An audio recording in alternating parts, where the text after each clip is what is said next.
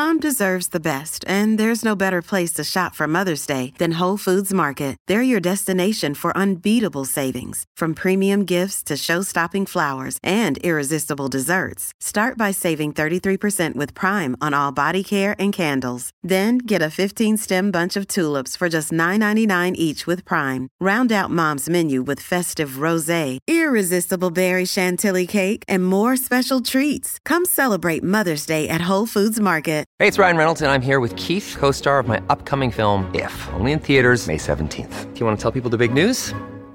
All right, I'll do it. Sign up now and you'll get unlimited for $15 a month and six months of Paramount Plus Essential Plan on us. Mintmobile.com slash switch. Upfront payment of $45 equivalent to $15 per month. Unlimited over 40 gigabytes per month. Face lower speeds. Videos at 480p. Active Mint customers by 531.24 get six months of Paramount Plus Essential Plan. Auto renews after six months. Offer ends May 31st, 2024. Separate Paramount Plus registration required. Terms and conditions apply if rated PG. Hello, everybody. This is Marshall Poe. I'm the editor of the New Books Network. NBN listeners like to read books and buy them. So we thought we'd tell you that right now, our friends at Princeton University Press are having a remarkable site wide sale. You can get 50% off books, including ebooks and audiobooks, with the code 50, F I F T Y, at checkout until May 31. You can save some real money on Princeton University Press books. I encourage you to go there and check it out.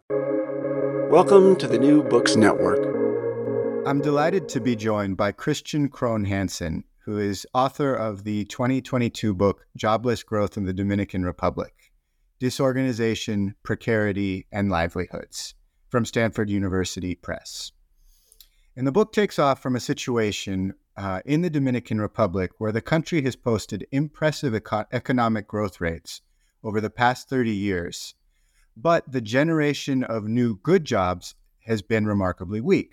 And Christian uh, does ethnographic research into the lives of ordinary and poor Dominicans to ask how have they worked and lived in the shadow of the country's conspicuous growth rates.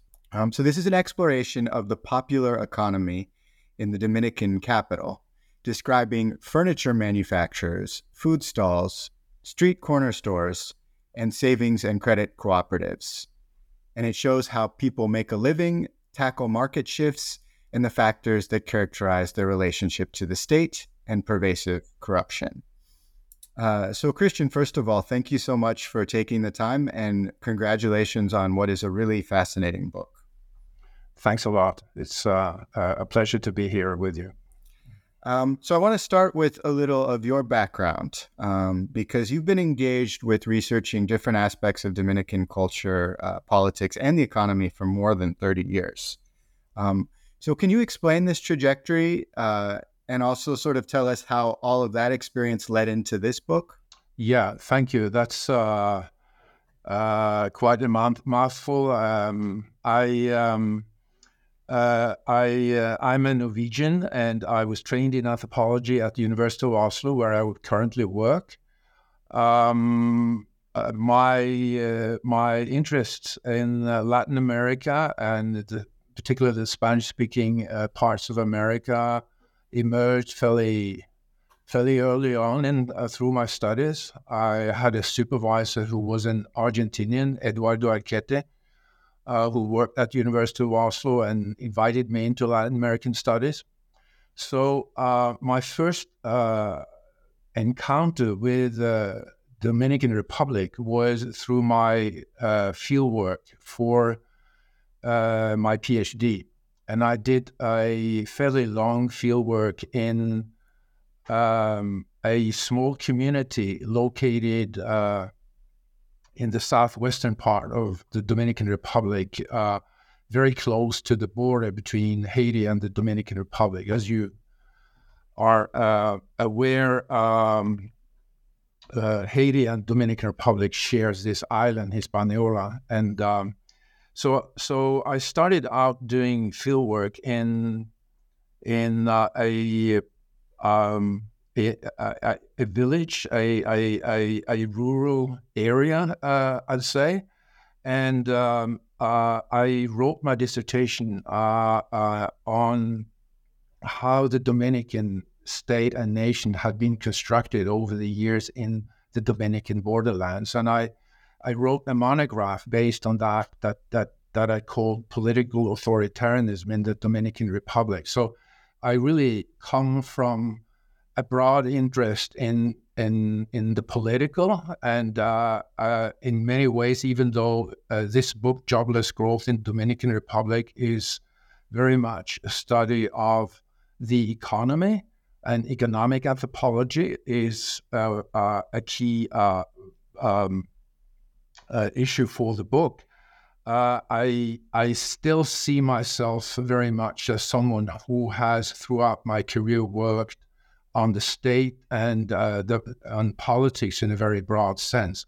And I mention that because I think that one of one of the interests uh, in the book is also uh, in the book Jobless Growth is to yes, as you said, do a study of the popular economy in the Dominican capital, but I takes with me I, I take with me my my longer interest in in in in political anthropology in in and in state formation. And i think that part of what i try to do in the book is also to to to show how uh, popular economies have to be studied also with a clear interest in how uh, the economic uh, activities and state um, uh, formation are always uh, intertwined so um, and I think that that comes out really strongly in in the book in a, in a way that's um, I don't I don't know if it's unique, but it's it's certainly not common. Um, the, the, levels of analysis and uh, and and, and sort of the factors that you're identifying move from many different levels, but sort of all how they um, take shape on the ground in these people's lives. Um, so I'm I'm curious. I know I'm cutting you off, but maybe we can get into the book uh, and uh, and sort of why why do you think and, and what insights come from from studying these broader economic global processes um, with an eye towards politics, as you say, uh, ethnographically? Um, well, um, uh, a lot of insights. I mean, uh, the book uh, is, uh, as you have pointed out, it's a very ethnographic book. There's a lot of of of uh, thick ethnography in, in in the book, and I think that ethnography has this power to show um, how, uh, as you say, um, the these macroeconomic processes, these global global uh, phenomena that we constantly refer to as the economy or um, or um, gross domestic uh, uh, uh, GDP growth, for example, how that figures in, say, um, very mundane situations where you find the people of, of flesh, uh, flesh and blood. I mean, in everyday circumstances. And I think that that is, I mean, the Dominican Republic, as you as you pointed out, has been one of the fastest growing economies in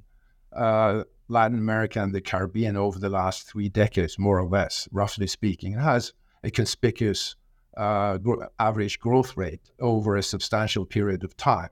And then um, I think that through ethnography, I mean, you can you can show how it is to live and live in such an economy uh, that at the, that that at the same time uh, doesn't produce good jobs or proper jobs. I mean, how is it then? to experience and to live in and to work uh, for, uh, say, people that belong to the to the more ordinary Dominican masses. Uh, uh how how is it to experience and live in such an economy that, on the on the one hand, experiences uh, massive growth over a sustained period of time, and on the other, doesn't uh, produce what we typically refer to as uh, say, decent paying, uh, secure, uh, right based jobs, good jobs. So I think that through ethnography, I mean, you you can you. I think the beauty of ethnography is that you can you can you can through ethnography and analysis, you can make the very specific and the very concrete uh, tell a larger story. So in this case, I mean, the, the, the, the, hardships and the struggles among the common people in, in, in, in, in, in the Caribbean's largest city, Santo Domingo, a city that now houses, say, 3 million people.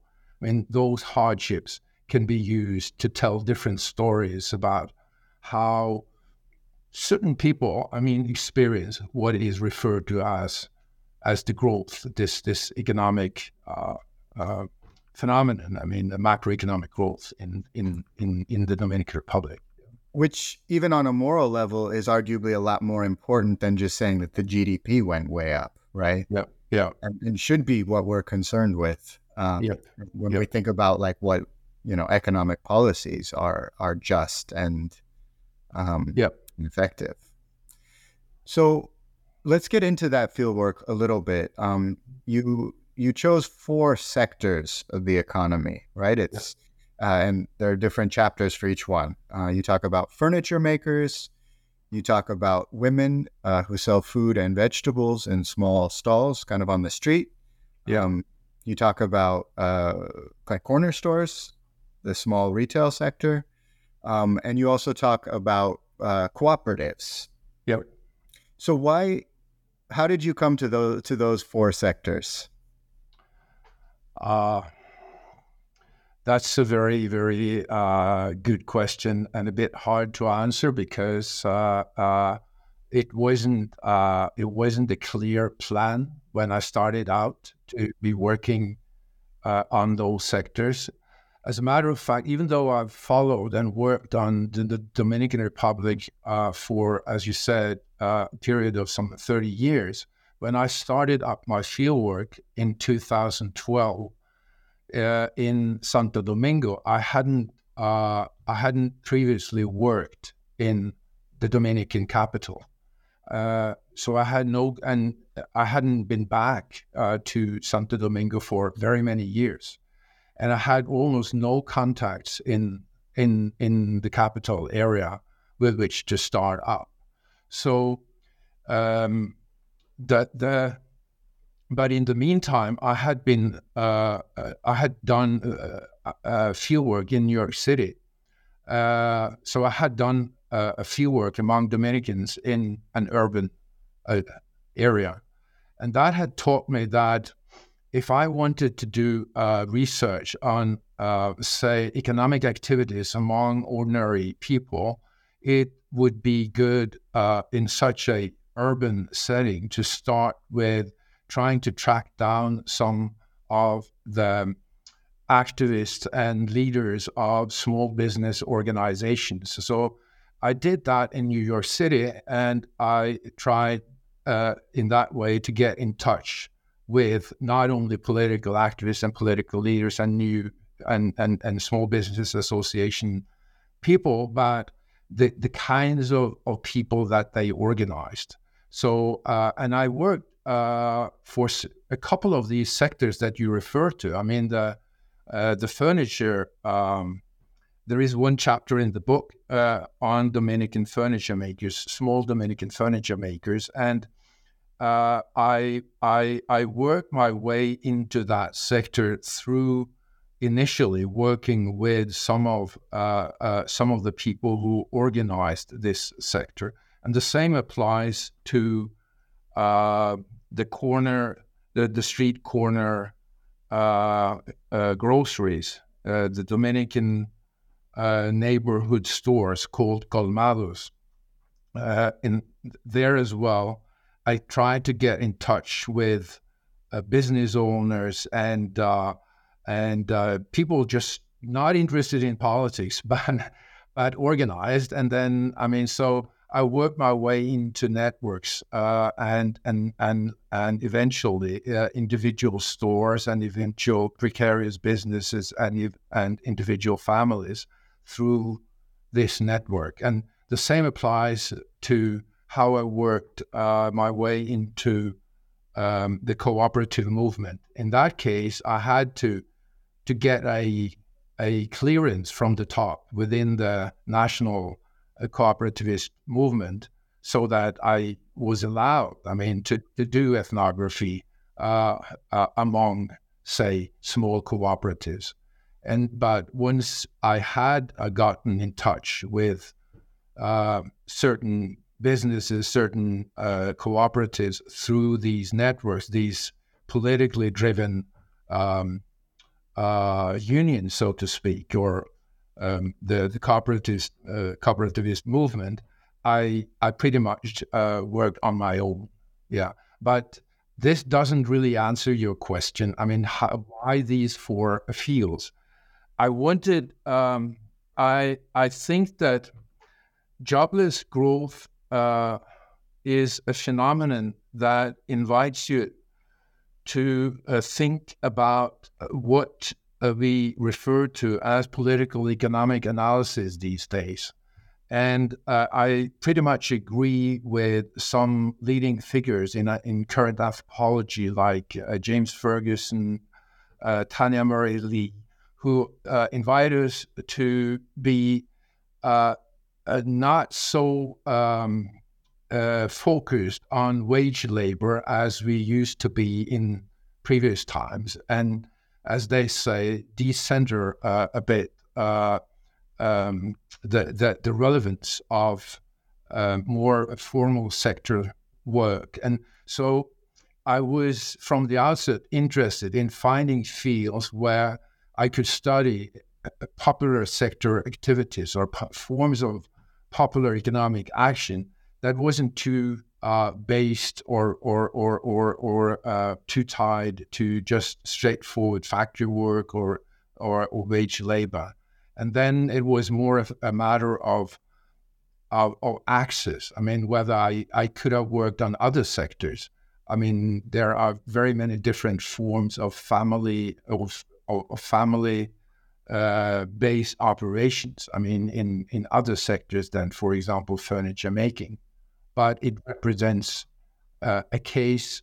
And I, I thought that uh, I got some good feedback from certain uh, actors and I got access. So, always when I've been working uh, ethnographically, I've emphasized a lot whether I feel that there is there is uh, a, a, a, kind of opening that that there are some people with whom uh, it's easy to have longer conversations. And I, I mean, I found that in some of these sectors, but that was a bit by chance. I mean, I it wasn't my plan. I mean, but I I gradually gravitated into um, the furniture making sector, and then the um, the colmados, and then I think that when it comes to the women and uh, the single mothers. I explore in one of the chapters that um, that is called uh, "Of Violence and Precarity: Gender, Food, Debt," and it's about um, uh, women who sustain themselves t- through running a food stall or selling fruit and vegetables, and uh, um, it's a chapter that also treats the gender uh, dimension of the popular economy. And that also comes from a long interest that I have. I, I mentioned that I was trained uh, by my supervisor, Eduardo Archetti. He was pioneering studies of masculinity in, in, in anthropology. And I learned a lot from that. And I have been, always been interested in, mean, some of my most influential pieces on the Dominican Republic, I think, have been on masculinity and, and studies of gender. So uh, I found that, that that sector lent itself very well to a, a, a, a more closer look at how we can study forms of economic activity together with kinship and gender, which I think is a very, very important topic. So I, I agree. Um, and I think, you know, you do a wonderful job of uh, of sort of compare or not comparing, but bringing together um, historical analysis of U.S. imperialism, uh, a discussion of the, the, the formation of the Dominican state with these broader economic shifts, and then when you talk about gender, it's very much a cultural construct, right?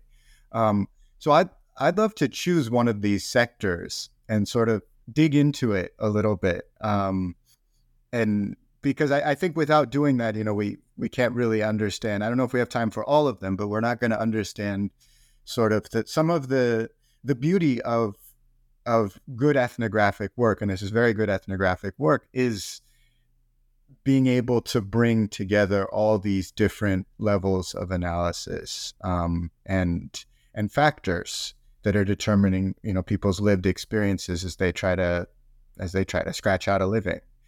Um, so I'll I'll let you choose. Are are you interested in talking about the the single mothers selling selling food out of stalls uh, throughout? listen, we can do that. Hmm. Um, which is the one that, that discusses gender, as you said. Um, yep. So yeah, what um, kind of taking off from from that chapter? Um, what why is gender important, and what and what does that have to do with sort of broader elements in in Dominican society, um, and even history? Um, gender is uh I think um, a key factor if one if one wants to understand contemporary Dominican society, I mean not only Dominican society, but it clearly is if you want to understand, I think most aspects of uh, contemporary Dominican society, even even the political scene, and uh, that is illustrated, for example, by a book title that um, that, that, that there appeared a book. Uh, eight, nine years ago that was called Masculinity After Trujillo, uh, written by a, a US based um, uh, literary uh, scholar. And um, um, I think that uh, you have a very long uh, uh, history in Dominican Republic with a, a, fairly strong version of what we usually call machismo.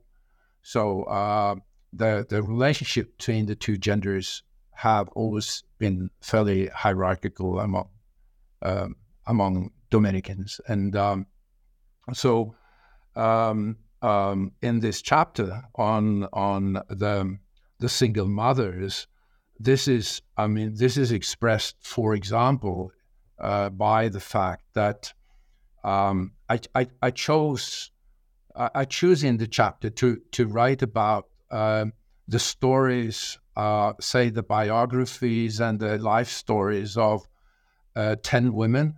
I mean, uh, six of whom uh, uh, are running food stalls, and four are um, running a small operation where they sell fruit and vegetables or and tubers and some other stuff. I mean, selling coffee, for example, and and um, this is not a statistical uh, study. So uh, these 10 women uh, do not represent a, a, a, a, sample in that sense.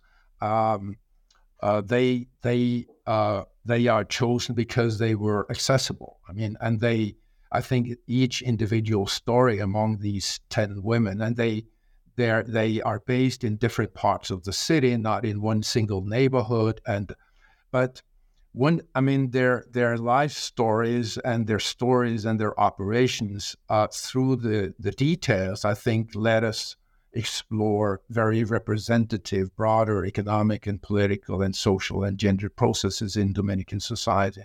And then one fact that that that that expresses, I mean, the the, the force of uh, the the Dominican version of machismo is that when you look at the, the, the details of these 10 women's stories, you find that they are all single mothers. They have all raised all their children almost without any contribution from a partner.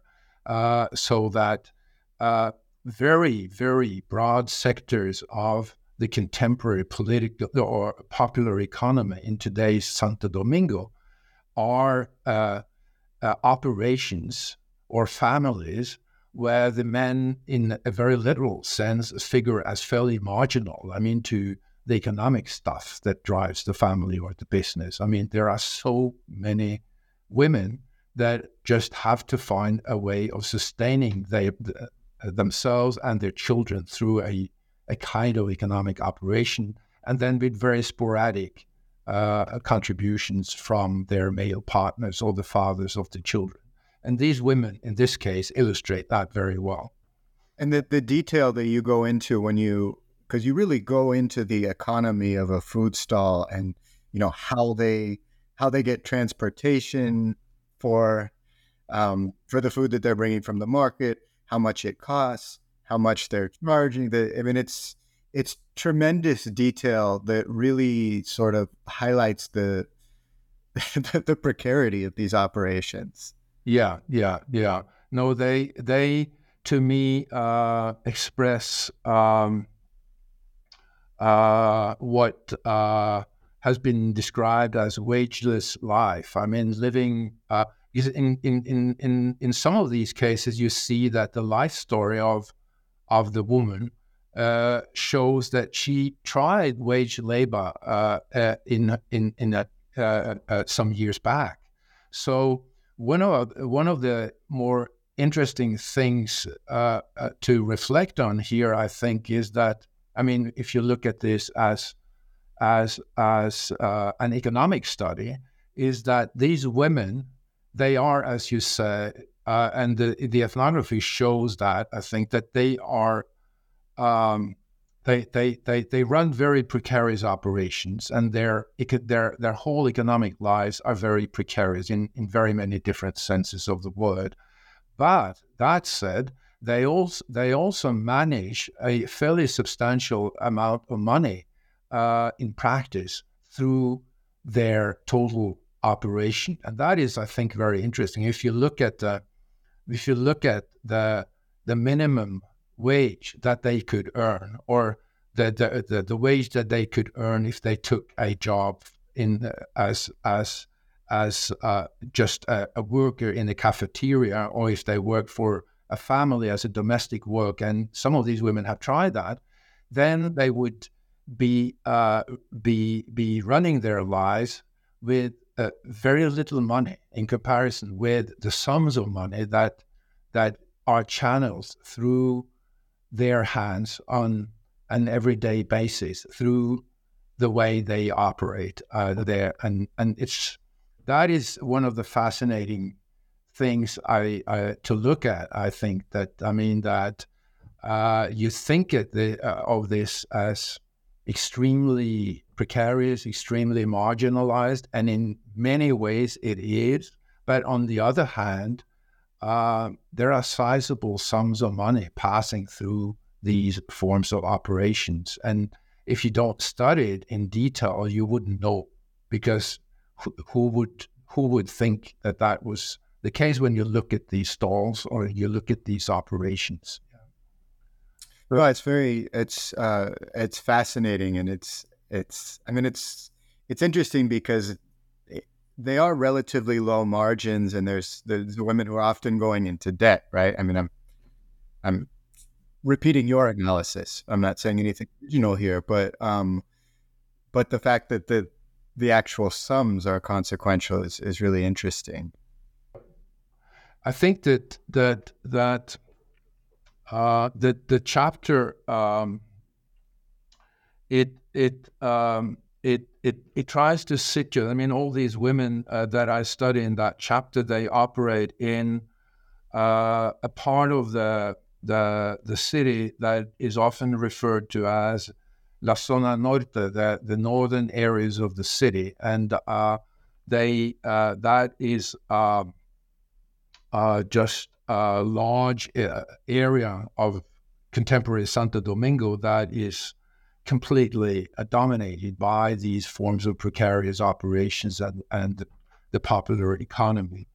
And one of the, the things that I do in the chapter, besides uh, trying to study in detail, ethnographic detail, that how these women have have um, have gravitated into uh, the, the, the business uh, activity that they currently um, uh, are involved with um, is to try to situate uh, in terms of history as well, uh, both the businesses and also how these parts of the city have have grown uh, historically. So, uh, and then I think that that uh, a key finding in in in the analysis has also to do with um, the way that, at least that that is my impression from my work with these women, and also from the broader work that I've done in La Zona Norte or these popular areas of contemporary Santo Domingo, is that a new kind of a new kind of credit economy, to use that word, has has appeared uh, over the last two to three decades, uh, which is very important among these women. Uh, I refer to the fact that all these uh, single mothers who run food stalls and sell vegetables and fruit, they they are chronically in debt. They and they they manage uh, a series of debt obligations at the same time. That is a general finding. You and I think that that it's very very representative today of what goes on in the broader areas here. That among among most of the Dominicans who run precarious family operations or small businesses in these parts of the city, uh, you find this tendency to rely on uh, um, a constant stream of small, uh, short term loans with incredibly high interest rates. So they use uh, they use what they call finance firms, empresas financieras, and the the the people who have set up these businesses, uh, these finance firms, they make a lot of money, of course, uh, from from these uh, loans with these extremely high interest rates.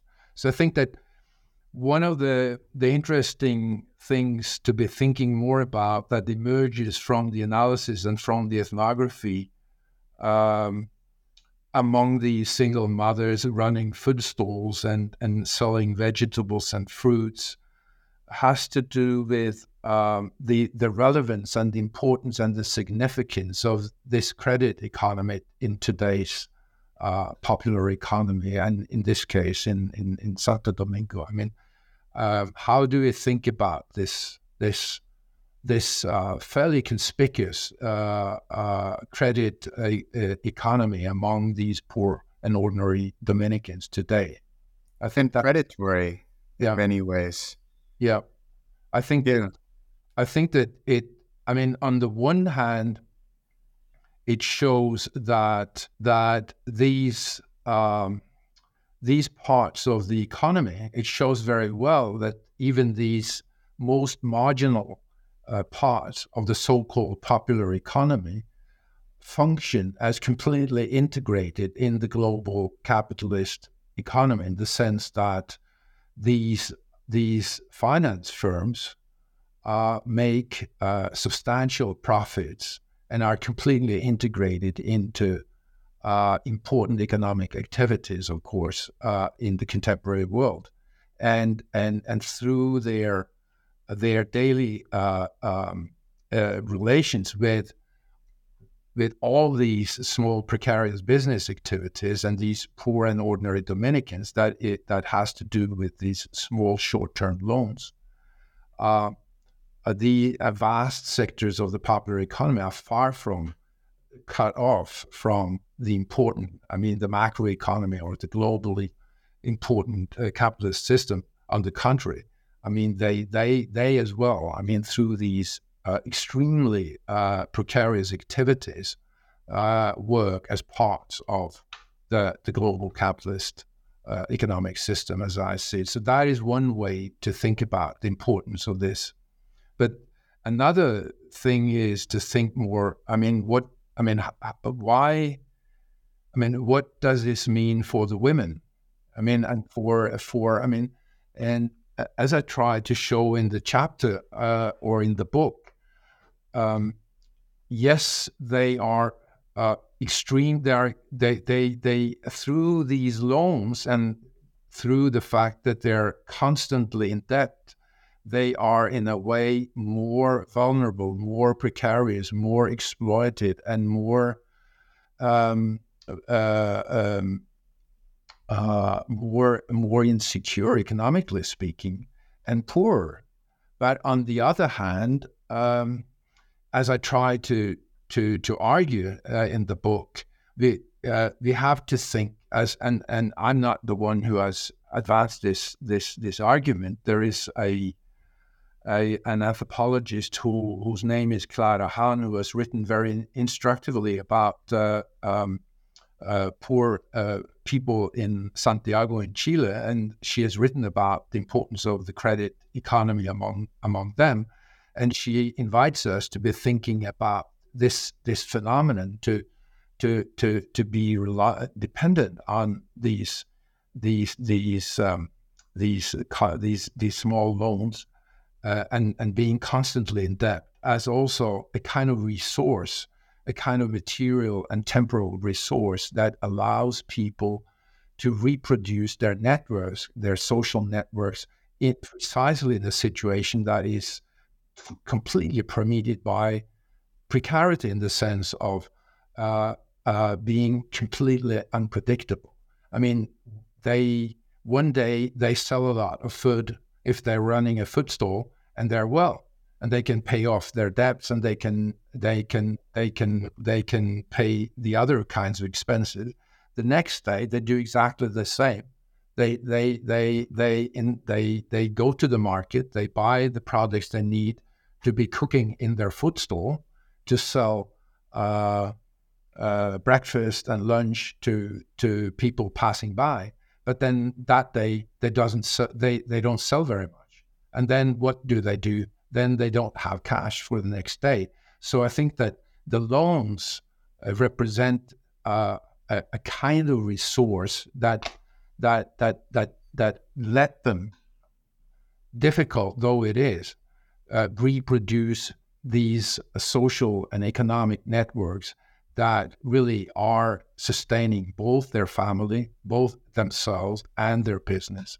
So it's a constant ongoing traffic where there is very little difference between running the family and running the business. But they need these these small cash in, uh, injections from uh, from the loans to be able to reproduce these networks. No, and it's a it's a fascinating argument and really in depth uh, analysis that shows how these broader phenomena take root. Um, so you mentioned global capitalist processes, um, and I think we and maybe listeners are even surprised at this point that we haven't yet talked about um, what gets called neoliberal reform or trade liberalization um, or uh, debt on a larger scale, right? That drives structural reform within countries that are um, central to economic change in, in contexts like the Dominican Republic over the last uh, 40 plus years, right? And also central to the story that you tell. Um, so maybe, uh, how about we switch to furniture making?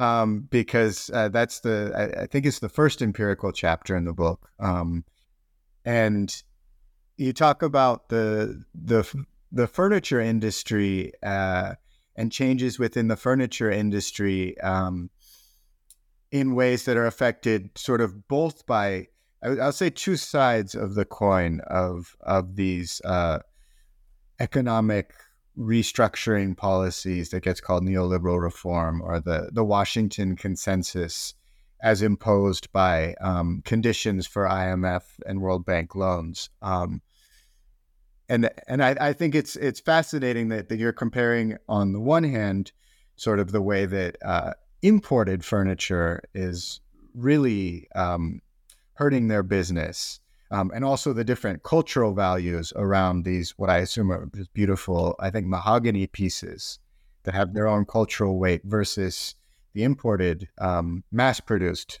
goods.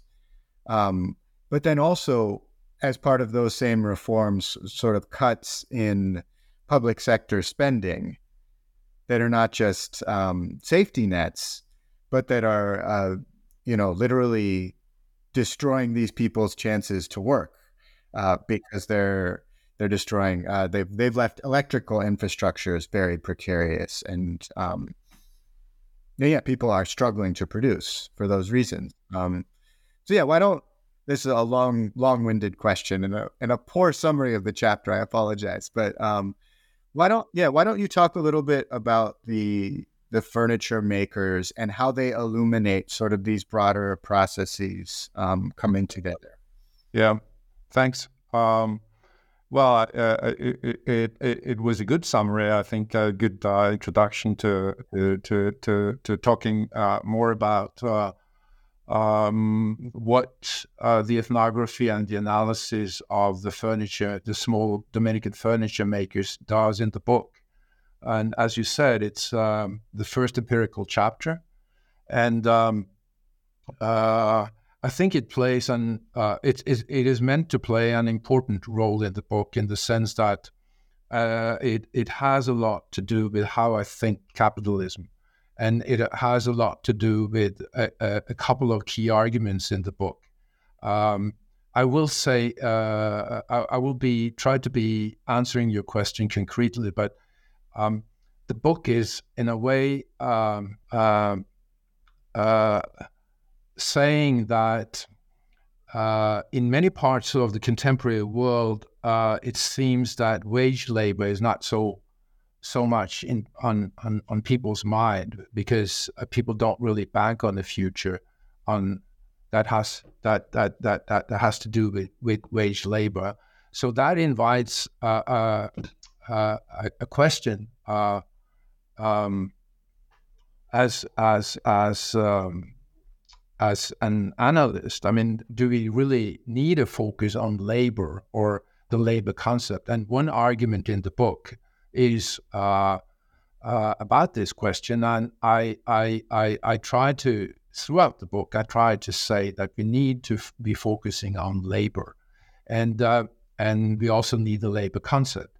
I also uh, say that we need to be focusing on something that is perhaps uh, more difficult to grasp. I mean, suddenly when I say it now, and that is that I think that as ethnographers and social scientists trying to understand uh, political economy or political economists and also popular economists, we need to be focusing not only on labor, but on the relationship between labor and time, social time. And my chapter on on on on the furniture uh, makers uh, is uh, a chapter that tries to, through ethnography, to explain uh, that that that that that that kind of argument. I mean, why why do we need to focus on labor, and why do why do we need to focus on time to to be to be able to to understand contemporary capitalism and contemporary popular economies? And I think that when I try much more ethnographically to do uh, among the Dominican furniture makers is to show that they uh, these small uh, because these the, the, furniture making is not a a big industry in the Dominican Republic. So the the kinds of furniture making businesses that I'm focusing on are precarious family operations. They're small businesses and uh, workshops. And I treat them not so much as entrepreneurs or capitalists. I treat them more as poor people, ordinary Dominicans trying to labor, trying trying to work through and trying trying to produce furniture and sell furniture. And and when I focus on their labor, I see that that very much of their labor is uh, made difficult by the fact that they have to find a way of operating economically in a field where they are faced constantly with what I refer to as uh, a diversity of economic and political and bureaucratic rhythms or forms of time. And I mean by that that I mean to be to be concrete. I mean uh, you mentioned the import. I mean there has been an inc- an, an, increase in uh, imports of foreign furniture to the Dominican Republic over the last two three decades. That has made it more difficult and more and harder to be a national small uh, maker and seller of, of furniture.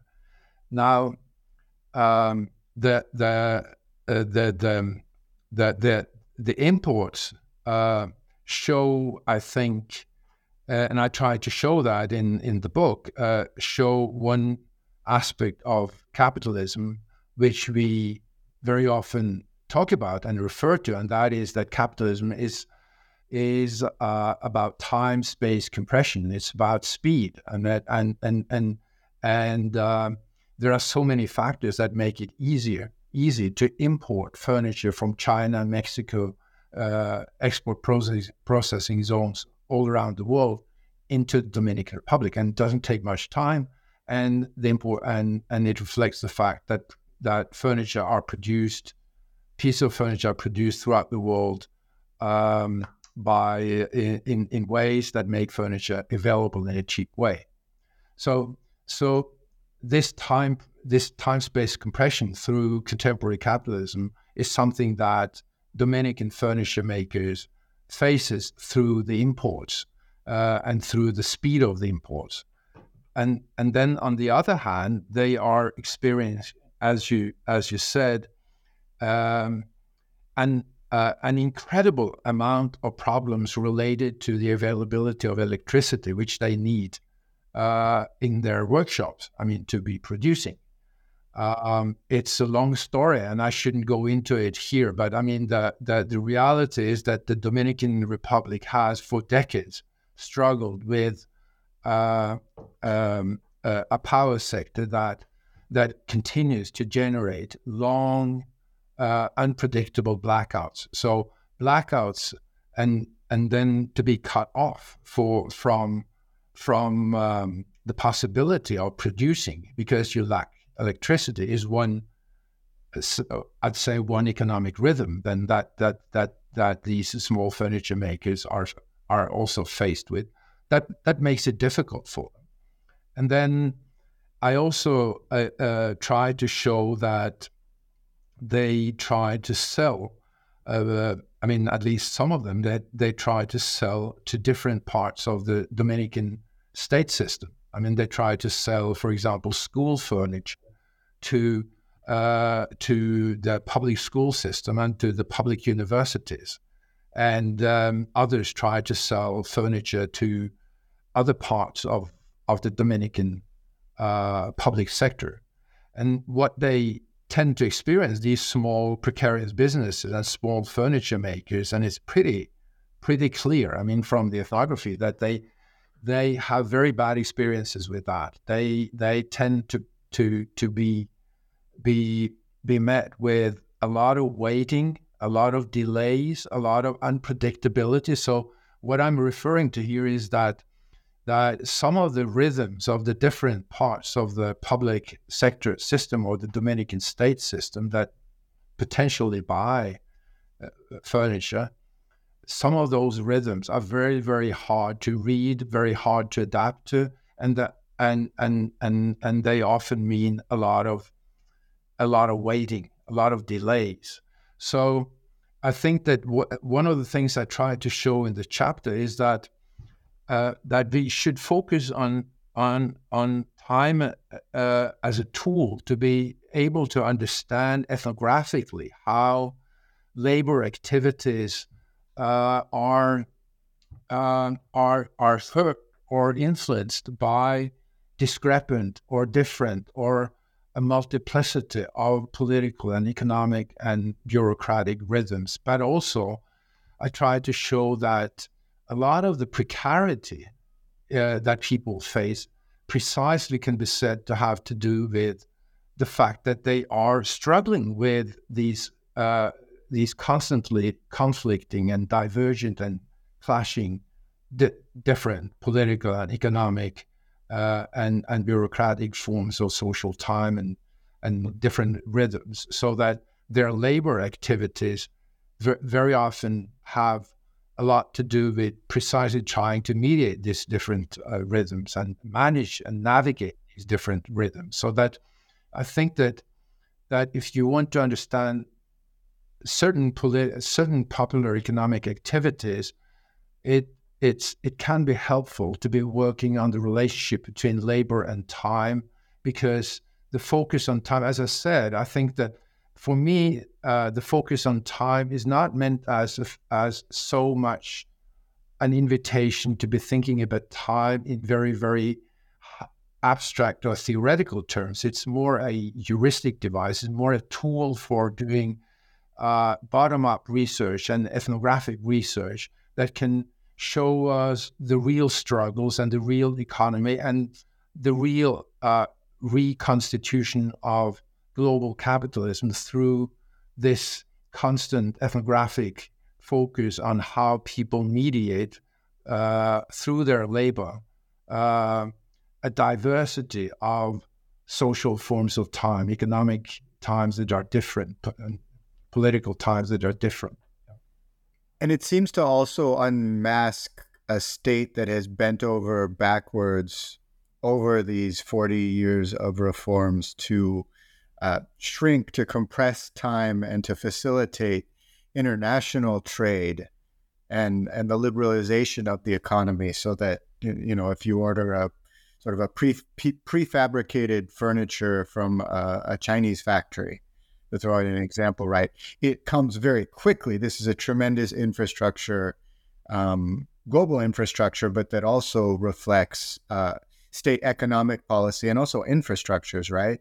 So on the one hand, you have that, and on the other hand, uh, these furniture makers don't have time to work because of a lack of investment in electrical infrastructure, and even uh, the the irony goes further when they're attempting to contract with with the state. They, yep, yeah, no, I I, I, I very much agree, and I appreciate that comment a lot because uh, you you you mentioned the previous previously in the conversation the word neoliberalism as well, and and and and and uh, I haven't uh, uh yet um, uh, commented on that, but of course um, the period uh, that the historic period that I cover in the book is roughly the period from the 1990s up till 2020, and in the early 1990s, uh, the Dominican economy was very clearly opened up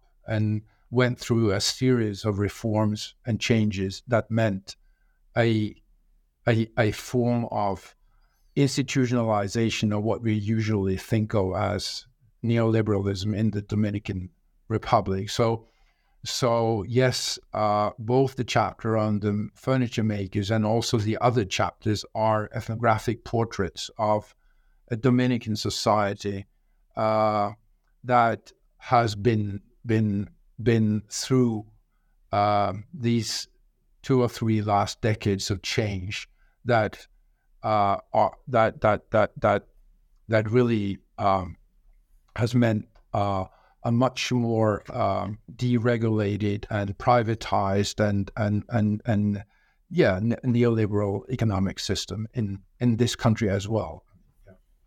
So let's. Uh, I think that gives a good sort of basis for zooming out a little bit, um, because this is a book that is very rooted in specificity of you know furniture makers in the Dominican Republic or women who have uh, food stalls, right? Um, but there are arguments that, and and you know, you're very explicit about this, and that's sort of the power of that kind of work is being able to extrapolate lessons from these on the ground experiences uh, of real people facing a global economy um, and its relationships to politics, to culture, etc. Um, so yeah, I so disclosure. I mean, I, I invited you to this interview because I researched Colombia and was reading this book and was fascinated by this book as as having something interesting to say that it, that illuminates the experience of Colombia. Um, details change, many of the same processes uh, exist, right? Um, so I'm, I guess my question is a question that's often asked to ethnographers, um, but I, I want to be clear that I'm not doing it in in an aggressive or a doubting way. But um, what about what you found in Santo Domingo in the book's analysis, like what travels and to where? Like what is what is this relevant to? What are the broader uh, global processes that, that you can extrapolate for uh, other cases? Uh, yeah, that's that's a good question. I think that um, that um, that uh, I mean, jobless growth is in the title of the book, and um, uh, the last chapter of the book uh, is called um, uh, jobless growth, no labor futures, and the investigation of popular economies. And I think that that uh, one of the things that I've been thinking uh, a lot about is that, uh, of course, I work in where I worked. I worked in in Santo Domingo, it's uh, a, a, large urban area. Um, I haven't worked in large areas in uh, large urban areas in Colombia or in um, in parts of West Africa or East Africa or in in in in India or Asia. But based on my impressions and my reading, and uh, I I think that this phenomenon of that we refer to as jobless growth has to be taken more seriously by uh, social scientists and uh, and ethnographers and anthropologists uh, uh because it I think it I mean one thing is the very obvious that it kinds of um, challenges very stereotypical narratives that that perhaps not so much now, but used to color a lot of social science theory because we used to operate with, say, um, stories uh, about development that were uh, were or social change that were presupposing a fairly clear-cut change from, say, uh, uh rural traditional economies to uh, wage labor in the city or factory work in the city so that uh, one of the one one one what travels i think is that we should uh, pr- probably continue to ask ourselves um, how do we think the future of uh, many of these vast urban areas that we now find uh, throughout the world? Megacities large urban areas that are were uh, enormous social and material and economic spaces, and that in many cases house millions and millions of people, and uh, where uh, formal sector uh, employment and universal formal sector employment seems a fairly unrealistic idea. At least, I my speculation is, I mean, based on my own ethnography here, but also based on reading other uh, researchers' work from South Africa or from India or from other large urban areas throughout the world is that people themselves, the poor themselves, the ordinary citizens themselves, they don't really build their life based on the idea that the future of their life or their family is going to be formal sector wage labor. So that I think that what travels here is the need to be thinking more, much more about uh, why is it that uh, that uh, uh, that millions and millions and millions of ordinary citizens throughout the world, not only in the global south but also in parts of the global north, for what these these terms are worth, uh, uh, are constructing their lives not based on wage uh, on formal sector work, not based on straightforwardly defined uh, waged labor. So we have to be thinking, I think, about the importance and the relevance and the significance of understanding these kinds of precarious economic operations and self-employment and and that I'm working on in this book uh, uh, because it's a phenomenon I think that uh, is far from going away. It's a, uh, it's a phenomenon that, in, on uh, on the contrary, is uh, completely dominating uh, in very many places today. I mean, in most urban spaces today, in throughout the world. So I think it's a, a phenomenon that invites uh, us to to to take a serious interest. I mean, just because we care. I mean, about uh, uh, popular economies and how people fare, but also because it's a phenomenon that raises a lot of um, more um, uh, theoretical uh, questions uh, if we come from basic social science theory. Absolutely. Um, and I think that's a powerful and wonderful way um, to end. Um, and I really, I really appreciate, you know, what you said. I think is absolutely true, as far as this this jobless growth and people who are um, increasingly uh, cut off from the possibility of waged employment, um, but who are nonetheless scraping out a living in a variety of ways. Um, and the ways that you describe in, in such beautiful detail obviously will vary across contexts, but um, but I think the condition that you describe is, um, if not universal, very very widespread. Um, so the book is Jobless Growth in the Dominican Republic: Disorganization, Precarity, and Livelihoods by Christian Krohn Hansen. Uh, Christian, I thought this was fascinating. Uh, I want to thank you so much for for taking the time to, to chat with me about your book. It was a pleasure, and uh, thank you for inviting me to having this uh, conversation.